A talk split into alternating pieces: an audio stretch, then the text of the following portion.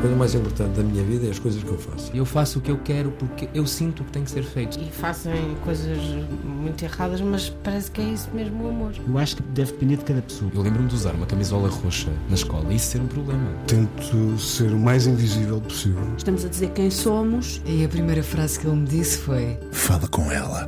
Há sempre uma resposta para todas as questões.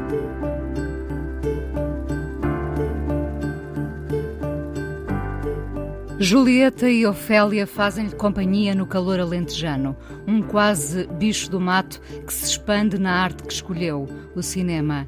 E já fez muito, fiel aos seus eleitos, que neste caso são, sobretudo, as suas eleitas. Vamos então até esse pequeno hotel em Ofir, que tem uma decadência charmosa. Mais charme do que decadência. Foi novo para ser ultrapassado e pôs-se de novo à frente do tempo. Mal Viver e Viver Mal não seriam estes filmes sem um decor assim. Cada quarto compartimenta sentimentos muito nebulosos e difíceis de desembrulhar. É a família, e na família os compartimentos são tantos que às vezes se tornam labirínticos. É o caso desta família de mulheres, três gerações, sempre com o erro a ganhar à tentativa. Uma mãe que não soube amar uma filha, uma filha que não sabe amar a mãe, e o que virá depois continua a soar a erro, apesar das tentativas. Mal viver e viver mal, o verso e o reverso, onde antes se ouviu, a seguir vê-se. Parece um jogo sem saber que o estamos a jogar. Em Mal Viver, uma família de mulheres e a gestão difícil do hotel de que são proprietárias, tão difícil quanto a gestão de sentimentos que as atravessam. Em Viver Mal, o reverso, se quiserem, os hóspedes que ali chegam em lutas internas diversas. No fundo, a família é um combate. João Canijo volta a trabalhar com Anabela Moreira, Rita Blanco, Cleia Almeida. Chama Beatriz Batarda, Leonor Silveira, Nuno Lopes, Madalena Almeida ou Lia Carvalho. Ainda a gerir os prémios que o filme arrecada, já está a trabalhar no próximo, com a companhia de Julieta e Ofélia, que não lhe fazem perguntas desnecessárias. E já tem telemóvel depois de tantos anos a resistir. O realizador João Canijo hoje no Fala Com Ela, aqui na Antena um. Olá, João. Olá. De volta ao Fala Com Ela. A família bastaria para continuares a fazer cinema, a família como tema e a família que tu escolheste uh, como atores, atrizes? A, a família como tema, acho que já foi. Já foi? Está já fechado? Foi. Está. Uh, eventualmente haveria uma coisa, mas não está muito longe. A família... Ou a companhia? A companhia mantém-se, é a, a razão... A tua companhia. A minha companhia mantém-se e há de ser a razão de eu fazer filmes. Aliás, os projetos começam sempre, como o Shakespeare fazia, a arranjar papéis para aquela gente. Pois, era isso mesmo que eu tinha em mente. Se quando começas a escrever, como é o caso... E o próximo vai ser terrível para elas. Vai ser ainda pior? Vai, vai. Tu gostas, gostas, tens esse lado? Não, vai ser terrível em termos de exigência pessoal. Porque são os ensaios de uma peça de teatro. E, portanto, elas fazem de atrizes. Uma espécie de noite de estreia? Cassavetes? Não. Não, não. não. Uh, que, tenho, como, tenho, tenho esse ponto de partida. Aliás, ainda lá está uma coisa que eu não sei se vai manter, se não. E, mas é muito, uh, com muita gente, o depois do ensaio do Bergman. Portanto, hum... Tudo isto com um encelador envelhecido. Que não és tu. Que se confronta, que se confronta com a idade. Hum. Uh... Portanto, quando... Sou eu, sou. És sempre tu. És sou. Sempre tu. Não, não sou sempre eu, mas neste caso sou. Hum. Mas não sou eu que vou fazer. Quem fará de ti, João? Uh, já toda a gente sabe, menos o próprio, portanto eu não vou dizer. Pronto, mas o, o resto da companhia sabe. Eu só digo ao próprio quando tiver a certeza que tenho financiamento. O resto da companhia está fartinha de saber. E pelos vistos guardam bem o segredo. Sim. Uh, esta família que gera uh, o hotel uh, e gera mal as emoções uh, e que aparentemente vive mais do erro do que da tentativa, uh, representa a família... A família portuguesa ou a família no, no geral? As famílias são assim? Na minha opinião, as famílias são todas disfuncionais.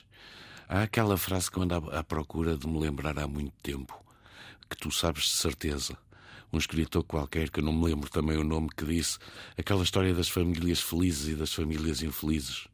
Como é que é? Não sei. Não, que as famílias infelizes são especiais e que as fam... eu não sei, já não sei. É uma frase que eu li aqui há uns tempos e varreu-se-me. Isto agora já se me varre tudo.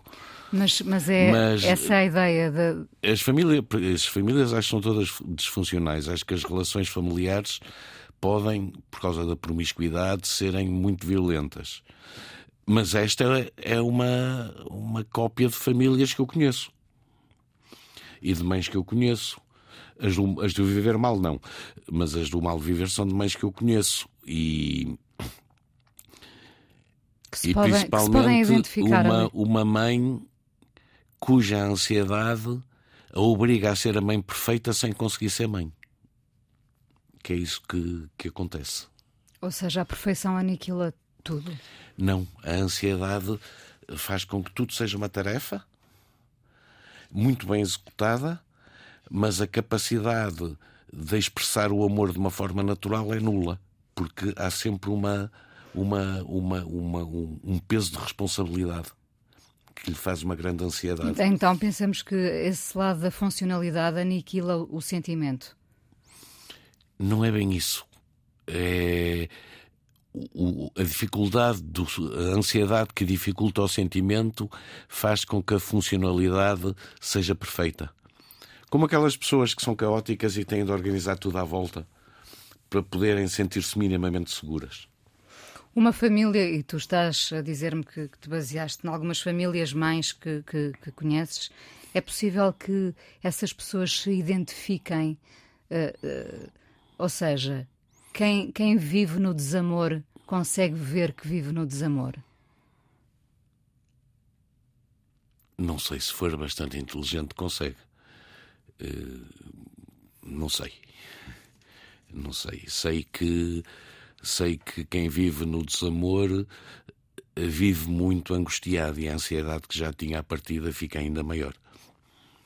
Uh, nós, portugueses, somos ainda fracos uh, a expressar emoções, uh, sentimentos. Foi isso que eu vi no filme. Uh, é, é isso que tu vês em geral? Eu não sei se, é, se isso é assim, se a realidade é essa, porque eu reaproximei-me muito do Bergman nos últimos anos. E, e as personagens dele também não expressam grandes sentimentos. Não, nenhum, não é? São apenas mais polidas, digamos, não é? Mais contidas. Sim, mais contidas.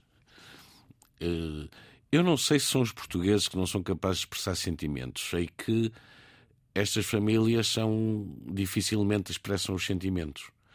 Embora uh, o modelo de mãe que serviu à Piedade expressava muito os sentimentos, só que era a expressão tinha uma carga de ansiedade tal que aquilo soava a falso. Sim, e, e bom, e no fim eh, roça mesmo o humor, não é? Tu tens ali muitos momentos de, de humor no meio daquele caos amoroso. uh, Estás a rir-te agora, deu-te, deu-te especial prazer brincar com isso, brincar com, com até com assuntos tão sérios no, como no, a morte. No, no Mal Viver não foi, não foi tão propositado. As situações, as situações é que têm a ver com o Schopenhauer. Tem a ver a vida das pessoas vistas por dentro, vista por dentro é sempre uma tragédia e vistas de fora é sempre uma comédia. É nesse sentido. No, no Viver Mal, sim, mas isso a responsabilidade também é do Strindberg, mas aí sim já dá para rir. Sim. Quanto, quanto de improvisação há no Mal Viver?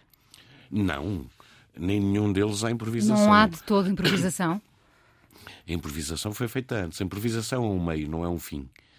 A improvisação foi feita para escrever a última versão dos diálogos do argumento. A partir do momento em que isso... Ou seja, elas improvisam, aquilo é gravado e eu depois manipulo e, e, e escolho aquilo que me interessa. Ou seja, todas as frases foram ditas por elas. Depois são montadas, são editadas por mim, mas foram ditas por elas.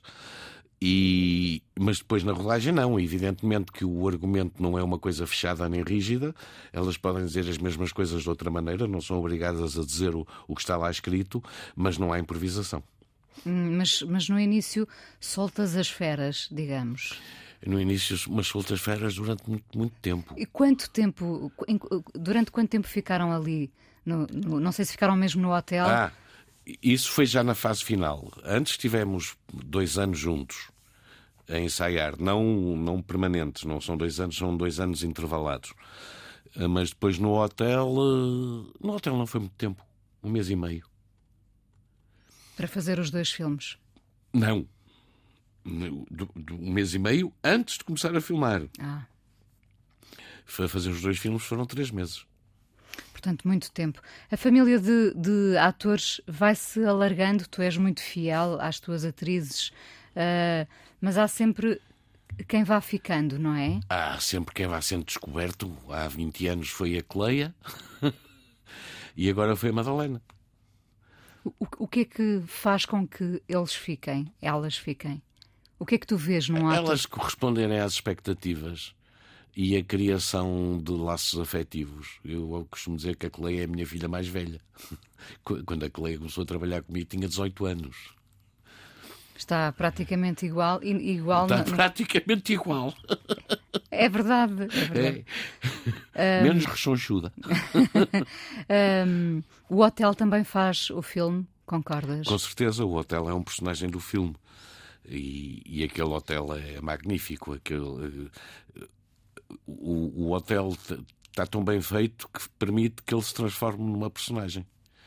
E era fundamental, porque o hotel é o sítio que as prende e é a desculpa para continuar empresas.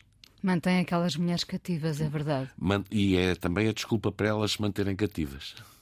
E unidas? Unidas não, não se pode dizer que sejam muito unidas. Mas são, de certa forma, são obrigadas... São a... dependentes de uma forma patológica. O hotel já o tinhas na, na cabeça? O... Faz parte das tuas memórias? Faz. Faz, mas o... o... Eu já disse isso para aí umas quarenta vezes. Diz, pronto, pronto quarenta e uma. quarenta e uma. Uh, havia muito poucas piscinas públicas no norte de Portugal, no norte e em Portugal, hum. no Portugal todo, no princípio dos anos sessenta. Piscinas públicas era coisa que não existia propriamente. E havia aquela. E aquilo fica perto do Porto, não havia trânsito, mas muitos fins de semana os meus pais nos levavam àquela piscina. Era uma piscina imensa, parecia um mar. Agora já não parece tanto, mas na altura era muito grande. E, e eu sabia que aquilo existia. O problema é que não sabia como. Em que condições? Neste... Em que condições. E não, não sabia se tinham feito ali uma coisa tipo Torre Alta, se tinham feito ali uma coisa pior ainda, não sei o que da Galé, se tinham feito uma coisa assim. Maneiras que o hotel foi o último que a gente viu na procura de localizações para o filme. Deixámo-lo de propósito para o fim. Vimos para aí uns oitenta. E depois, quando lá cheguei, afinal do hotel, estava aquela joia preciosa. Muito preciosa. Por, por uma razão simples, não é? Por só, só por essa. Porque o dono do hotel é arquiteto, chama-se Júlio Oliveira e é filho do arquiteto que fez o hotel. E, portanto, mantém o hotel do pai. Manta... Só por isso. Mantém tal como tu te lembravas Mantém dele. Tal qual eu me lembrava dele.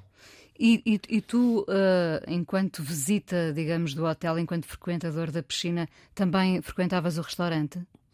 Não, eu era muito pequenino. Isto era seis, sete, oito anos. Então não te lembras se as conversas poderiam ser semelhantes? Ou não. As famílias? Não, não me lembro. Hum. Uh, vocês... Uh, divertem-se e zangam-se durante a rodagem? Tu és, tu és, podes ser chatinho durante, durante a rodagem? Agora, não? Agora bastante menos. Mas elas de vez em quando chateiam-me muito. Mas eu faço... Agora já tenho uma capacidade de resistência seráfica. Dentro do possível. Tu pareces gostar porque tu continuas uh, a trabalhar com é, elas. É, uma inevita- é um fado. É uma in- inevitabilidade. E pronto, não arranjo outras. Foi, foi a família que te calhou. Foi. um, A Julieta e a Ofélia são, são duas novas personagens, uma mais antiga do que outra. Uh, são ideais porque não, não te maçam com perguntas, não, não são complexas, não é? Não, não, exatamente. É a mesma razão pela qual a Piedade tinha aquela ligação tão íntima com, com aquela alma, cadela minúscula. Que era mesmo da Anabela. Que era mesmo da Anabela. Uh, não, não me maçam, embora me obriguem a levantar cedo. E a Ofélia gosta de fugir à noite. Eu tenho de andar à procura dela. Faz parte. É muito também. Vadia. Vamos à primeira canção. O que é que escolheste? O Estranha Forma de Vida, da Amália. Que, com que fecha o filme. Com que fecha o filme. Vamos a isso, vamos ouvir então.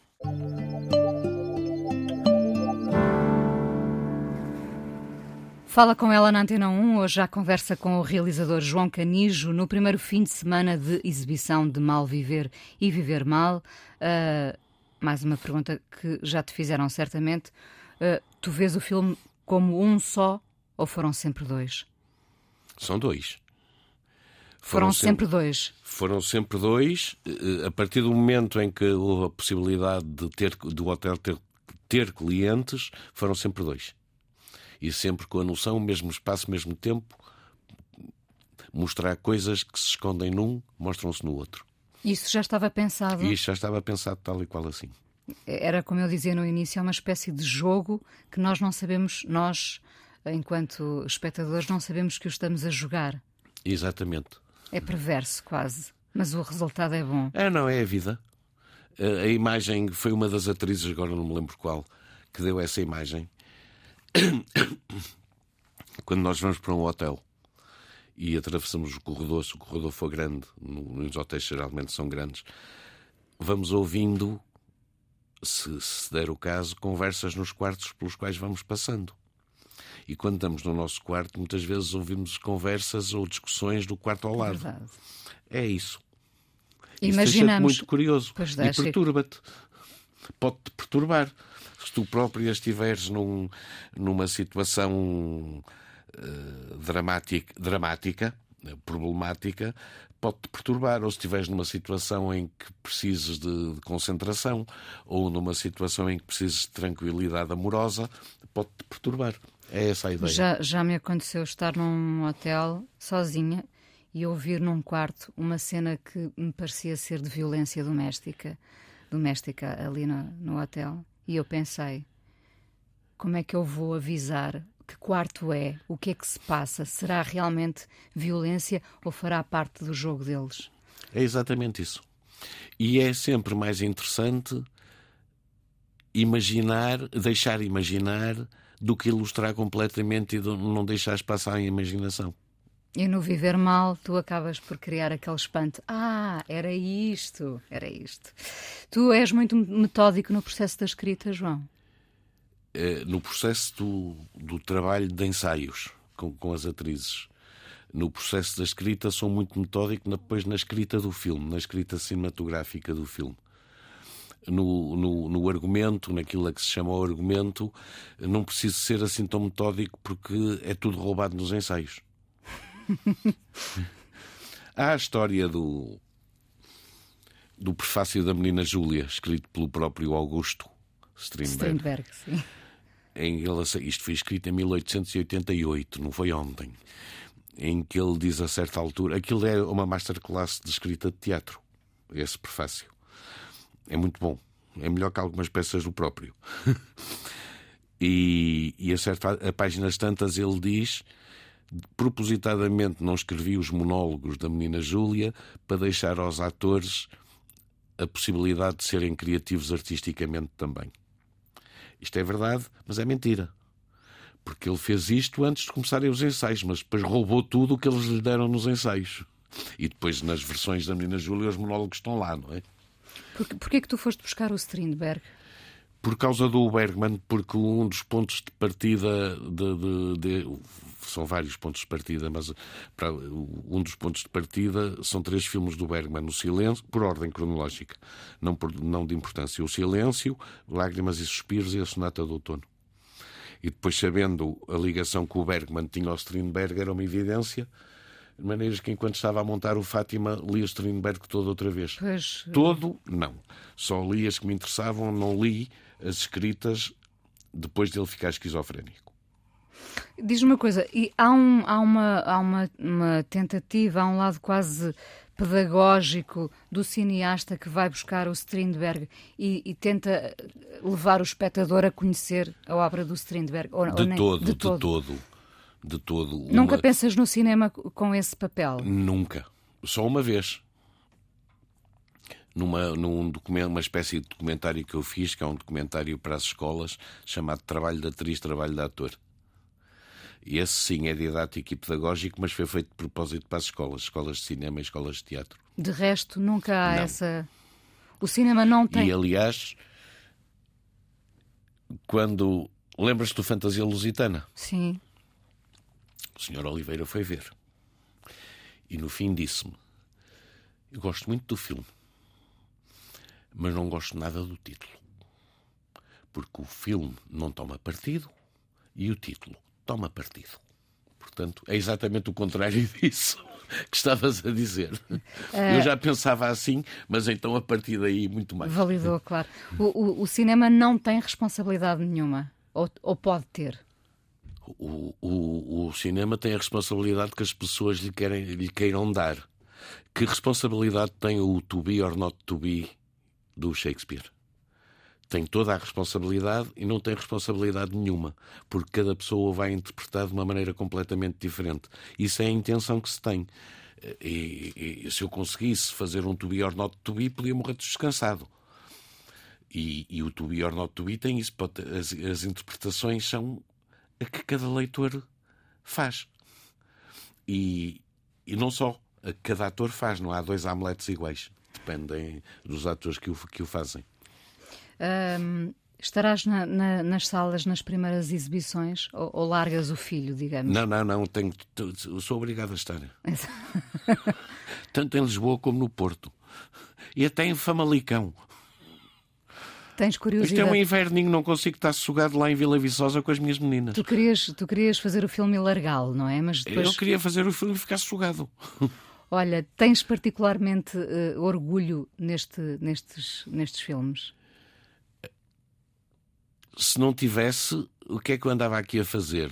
Se o, o Mal Viver não fosse o meu melhor filme, na minha opinião, não me adiantava continuar a fazer filmes. Quando, isso deixar, quando eu sentir que isso já não acontece, eu reformo. Mas o último é sempre o melhor, ou este é o de último, facto... a, te, a tentativa é que o último seja sempre o melhor. E até agora tem sido. Portanto, isso promete, não é? Vamos a ver. Uh, vives para o cinema? Eu por acaso estava a afirmar, mas tu estás a pensar, não é? Eu acho que agora que estou velho, cada vez mais.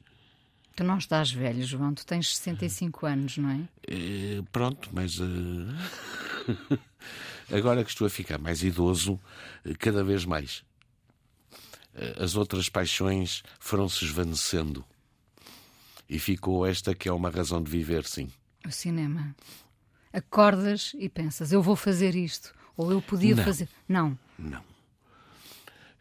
Fa- faço isso quando tenho tempo. Agora, nos últimos mês e meio, não me têm dado tempo para nada. É prova, estás aqui, não é? Foste, foste viver para, para longe de Lisboa para fugir ao ruído? Uh, para fugir, sim, à pressão, mas não foi para fugir ao ruído. Eu, ao ruído em vivi... geral, não é? Eu não falo do ruído só do barulho, mas do, do ruído que são às vezes as pessoas também, à nossa volta. Não, não, não foi tanto isso, foi... Eu não saio de casa, cada vez saio menos de casa. E, e comecei a achar... Tens tudo o que precisas em casa. Tenho tudo o que preciso em casa. Trabalho em casa. E comecei a achar que não fazia sentido nenhum viver fechado num apartamento na Quinta da Luz, em Carnido. Ali estou em casa, mas dou um passo e tenho, e estou, e estou, e estou no campo. E elas andam à vontade, elas e eu também estou à vontade. E eu, eu, eu, o espaço sim. é outro, a casa não é muito grande, mas o espaço, é, o espaço exterior é outro, é outra coisa. Não... Respira-se. Respira-se. Isso aconteceu durante a pandemia, curiosamente, ou não? essa não, mudança? Não, fui para lá depois da, da pandemia. Já... O que aconteceu durante a pandemia foram as filmagens, o que foi muito bom. Não deu tempo para pensar em não, coisas... Ficou, ficou tudo fechado no hotel. Ficou tudo confinado no hotel mesmo, literalmente. E não havia possibilidade não, de, não, não de se escape, podia. Não. Sei que gostaste muito de trabalhar com a Leonor Teles. Ah, gostei, sim, senhor. Que fez a direção de fotografia e o trabalho dela é de facto notável. Como é, como é que se dá esse encontro com ela? Foi a... a eu já a conheci, já a conhecia, sabia quem era. Tinhas visto a Balada do Batráquio? Tinha, e o outro. Uh, e, e alguém me disse que ela se interessava tanto por ser realizadora como por ser diretora de fotografia. E depois eu sabia a idade dela. E, portanto, disse, olha, nem é tarde nem é cedo. E tivemos um almocinho fino. O que é que se entende por um almoço fino? Num restaurante fine dining, mas foi almoço. E, primeiro, percebi que ela gostava de comer e de beber, condição fundamental. E depois, a primeira coisa que ela me disse foi: não contes comigo para ser uma mera executante daquilo que tu queres. Ela disse exatamente... Ainda disse mais bruta. Eu era que me lembro da frase exatamente. Ao que eu respondi, é exatamente isso que eu quero. E pronto, e a partir daí, depois fomos descobrindo muitas, muitas, muitas, muitas coisas em comum, apesar dela ter a idade do meu filho.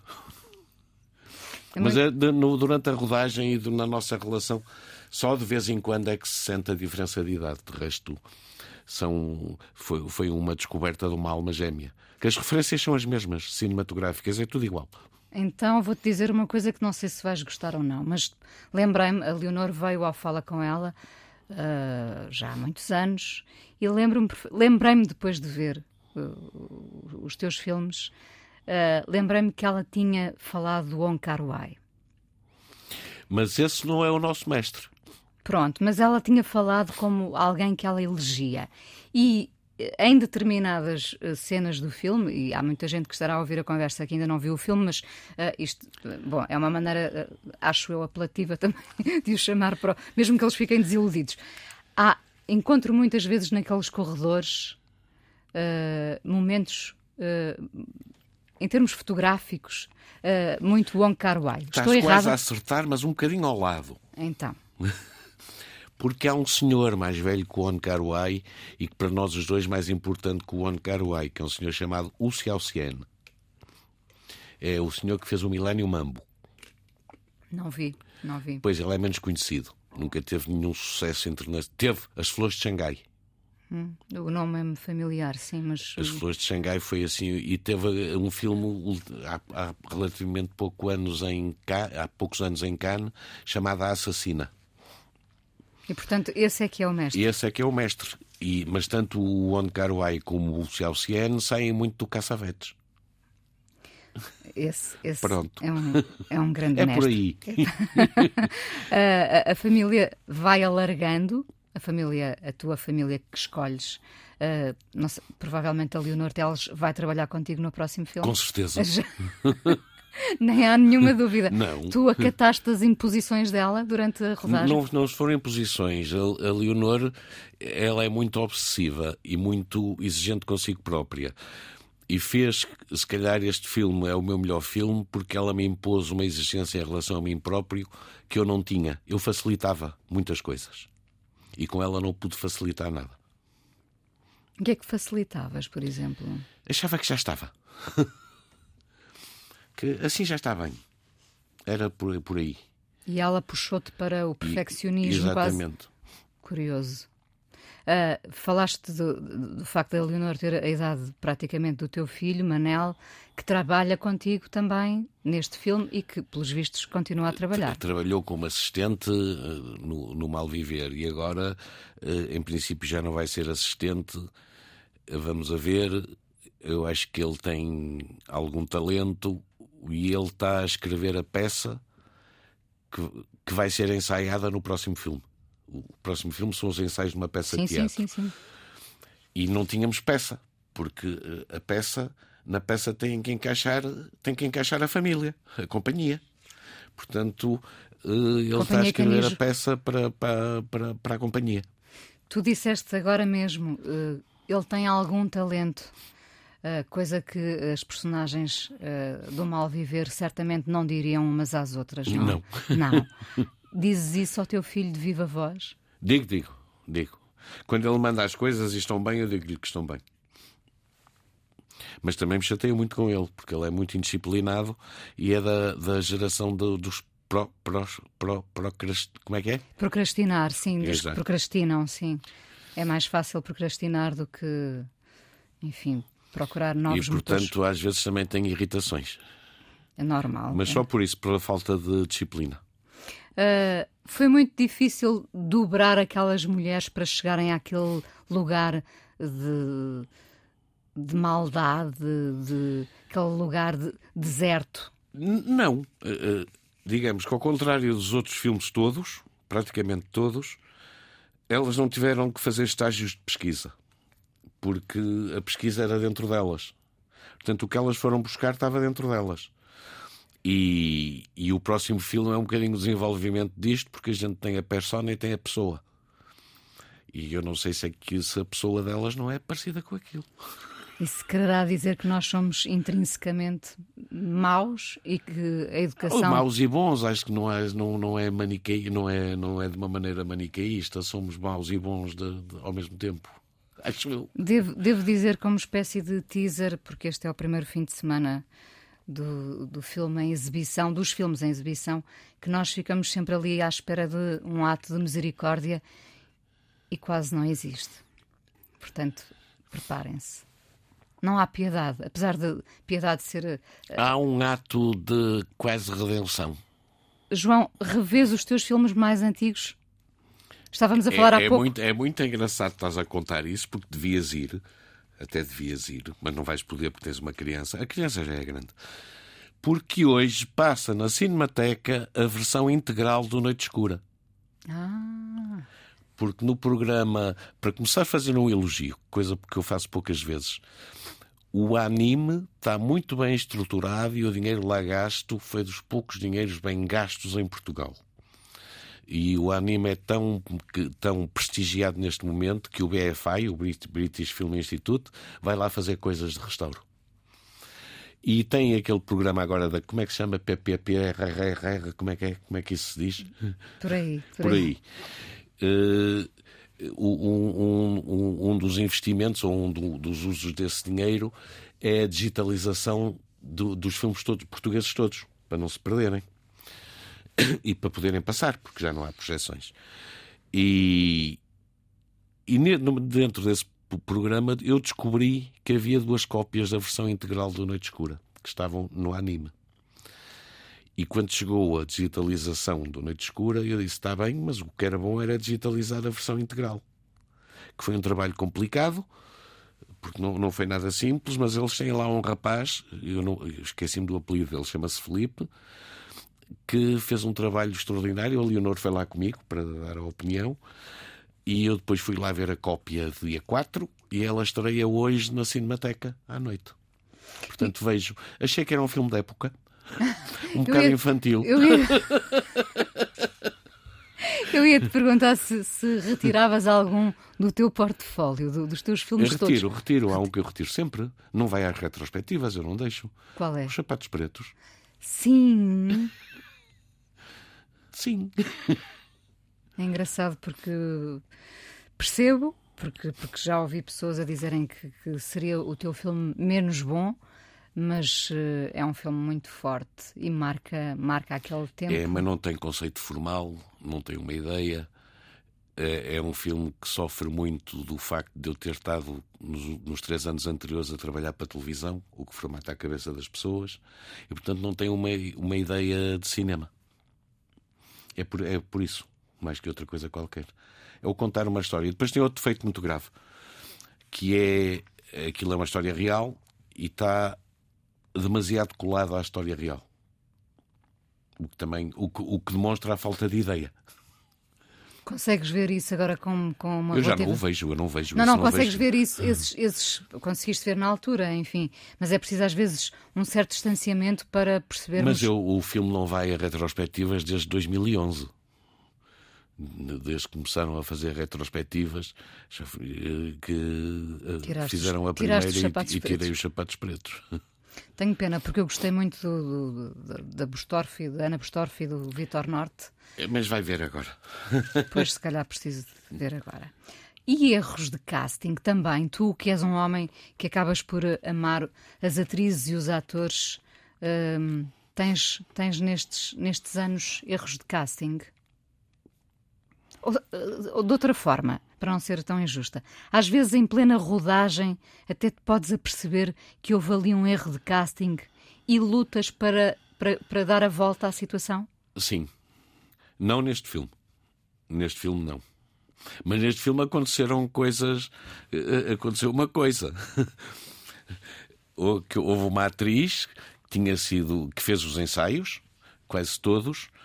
Uma atriz que eu gosto muito, uma miúda, jovem, que fez os ensaios quase todos e teve de ser substituída. Porque engravidou. Mas a substituta também não está mal. Também está muito bem. Não é, não está mal, está muito bem também. Que era a Bruna Quintas. E engravidou-me a meio do processo. Devia ser proibido. Devia é? ser proibido. Vamos dizer uma coisa agora politicamente incorreta. Exatamente. Devia ser proibido. E, portanto, arranjaste uma substituta à altura. À altura, à altura, sim, à altura. Completamente diferente, mas à altura. O que faz de um ator ou de uma atriz bons? Tu tens, ah, um, não, tu tens não na não tua é difícil, companhia não é difícil pessoas excepcionais, não é? Não, não é difícil de responder. O que faz de uma atriz ou de um ator bons é conseguirem o que dizia a atriz romena daquele filme Quatro Meses, Três Semanas, aquele filme romeno sobre o aborto. Ela dizia uma frase que eu fixei, que dizia: representar é ser mais verdadeiro do que na vida. Portanto, o que faz um ator bom é isto, é serem verdadeiros em relação a si próprios e sinceros em relação a si próprios. É a única coisa. Ou seja, terem capacidade de entrega e de exposição. Foi uma sorte ter sido cineasta? Não foi, não foi, acho que não foi uma sorte. Eu decidi que, era, que queria ser cineasta, tinha doze anos. Trabalhaste para isso? Uh, ou tive sorte. Trabalhei para isso e tive sorte. Mas a decisão é muito, muito, muito clara. Muito aos clara, doze muito... anos, depois de ter visto um filme em especial? Não. O meu pai era muito cinéfilo. Aliás, foi fundador do Cineclube do Porto também. E, portanto, o cinema fazia parte das nossas vidas e eu ia ver muitos filmes que não eram, teoricamente, para a minha idade. Eu vi o Persona, tinha catorze anos. Claro que não percebi nada, não é? Ainda hoje mas, há pessoas mas, que não percebem. Mas foi, como Bergman, dizem os espanhóis, os espanhóis, impactante. Me quedei impactado. E estás, estás sempre a voltar ao Bergman, já viste? É. Não, tive uns tempos, os tempos de formação do estilo. O estilo é uma coisa muito importante em qualquer arte. Nos tempos de formação do estilo não estive assim tão próximo do Bergman. Era mesmo mais o, o senhor Cassavetes e, e esses dois senhores chineses, o, principalmente o Hou Hsiao-Hsien. E o, e o Cassavetes todo, claro, evidentemente. E depois disso, de, de, de achar que já tenho, já quase consigo ter um estilo, uh, a partir daí... O, o, a procura do estilo deixou de ser tão importante e, e, e voltei a aproximar-me do Bergman, porque o estilo não tem nada a ver, só tem a ver a maneira de tratamento dos conteúdos. Dos conteúdos não gosto nada da expressão. Dos temas, vá, dos assuntos.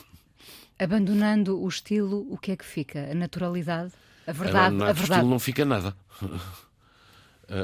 O, o, qualquer arte sem estilo não é nada. Não, na, na questão de tu procurares muito, quando acabas de dizer, quando eu abandonei o estilo, essa, essa busca... A procura do estilo, a que, procura que, do que estilo... nunca acaba, porque está sempre a mudar, mas uh, fica, sim, tentar chegar às coisas que, que verdadeiramente me interessam e profundamente me interessam. Verdade, a minha, não há uma verdade, não é? Sim, chegar à minha verdade, sim. Uh, o que é um dia bom para ti, João? Um dia bom para mim...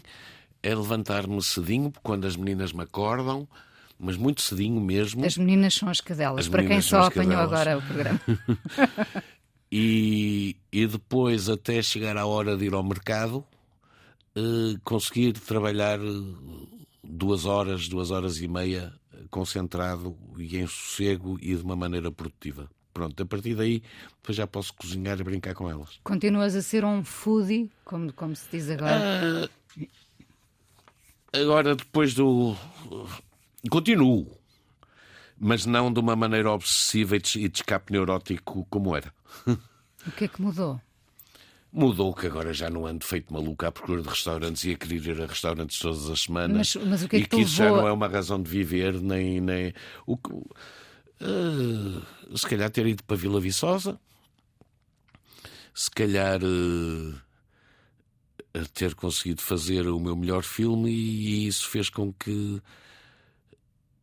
E a idade, e fizeram com que outras... há outras prioridades. Comer e beber é muito bom, mas não é uma razão de ser. Qual é a maior?